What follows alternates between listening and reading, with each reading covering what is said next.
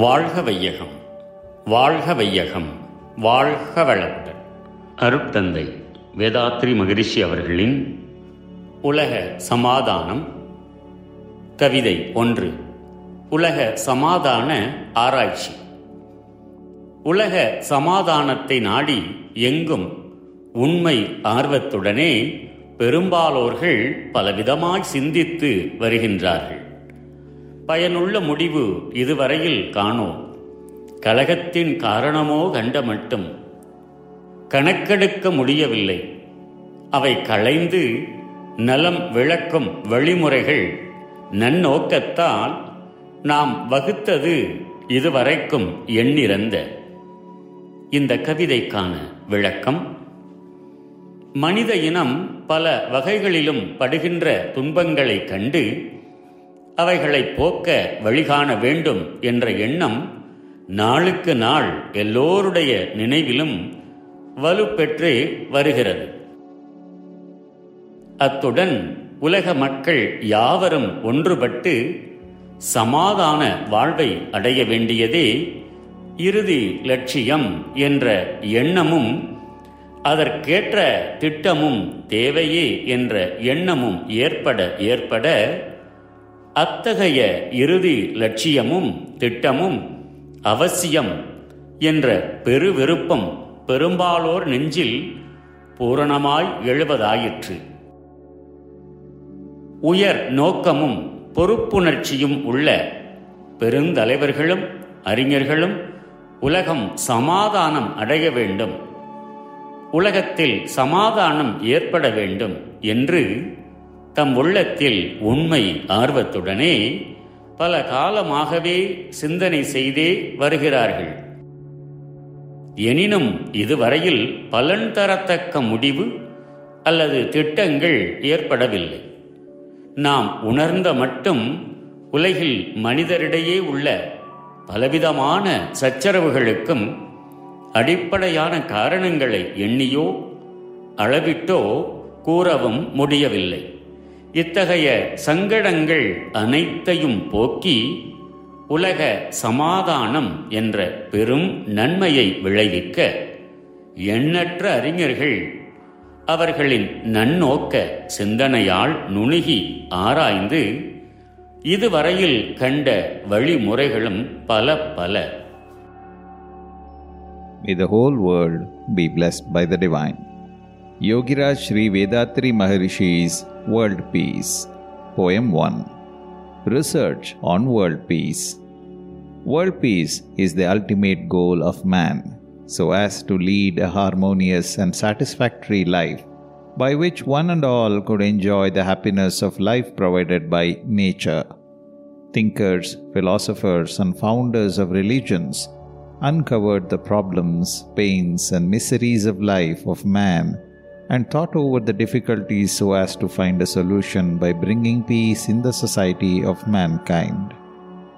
So far, from time immemorial, thousands of thinkers have dedicated considerable time in their lives with real love and sincerity for mankind. It is puzzling that so far no one could find a satisfactory solution, even though some methods of approach have resulted in temporary peace for a few people from time to time. Even such plans and methods of solution, which brought temporary peace later on, became the root for a multitude of widespread disturbances in the human society. Why were such sincere efforts and services of the great thinkers unsuccessful? Let us think deeply with a total perspective view. 1. Man came into existence from the hereditary links of numerous species from 1 to 5 senses in the evolutionary process. The imprints of the activities and behaviors of all the animals are the capital for man as his hereditary character, linking all the aspects given below. Number two, man began to enjoy his life after giving artificial shapes and artistic beauty to natural resources.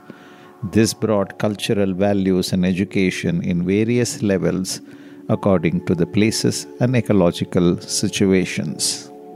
Number three, man began living in small groups or colonies when the population was very sparse on earth, so the opportunity for communication between groups was lacking.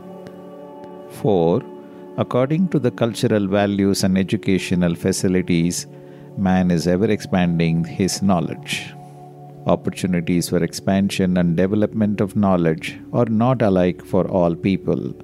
So the differences between men in wealth and efficiency increased, which brought inequality among the people and kept them on various levels.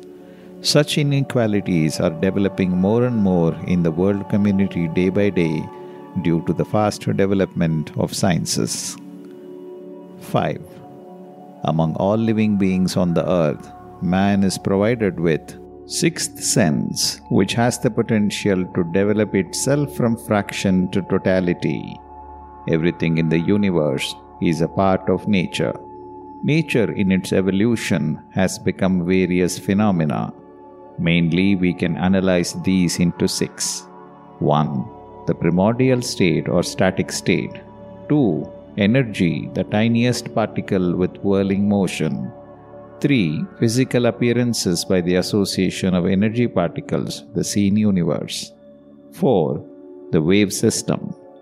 The spreading wave generated by the energy particle by its speedy whirling motion penetrates into the static state and becomes magnetism comprising two forces, attraction and repulsion, according to the degree of pressure of the waves. The magnetic waves of the energy particle and its association clash with others and become converted into pressure, sound, light, smell, and taste. This magnetic wave becomes a unified field, an unseen force uniting all the parts of the universe together and providing all potentials to everything beyond volume, force, time, and distance. This universal magnetic field is called by some philosophers as cosmic consciousness. This links fractional consciousness and total consciousness and makes imprints and reflections of every clash or action which condition the law of cause and effect. Nothing in the universe is independent without a penetrative link of this universal magnetic wave in its existence, functions, and results. In fact, the universal magnetism is a formless phenomenon, but it only takes the shape of pressure, sound, light, smell, and taste according to the intensity of pressure of clash in the fields of atomic groups. 5. Living beings from one sense plant life to five sense animals. 6. Man with a sixth sense to know all the secrets of the evolutionary process of nature and enjoy life to the fullest extent of happiness with a total perspective vision.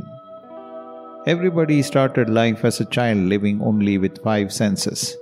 The sixth sense has to develop to the required level through the help of elders who have had experiences in life and developed their knowledge.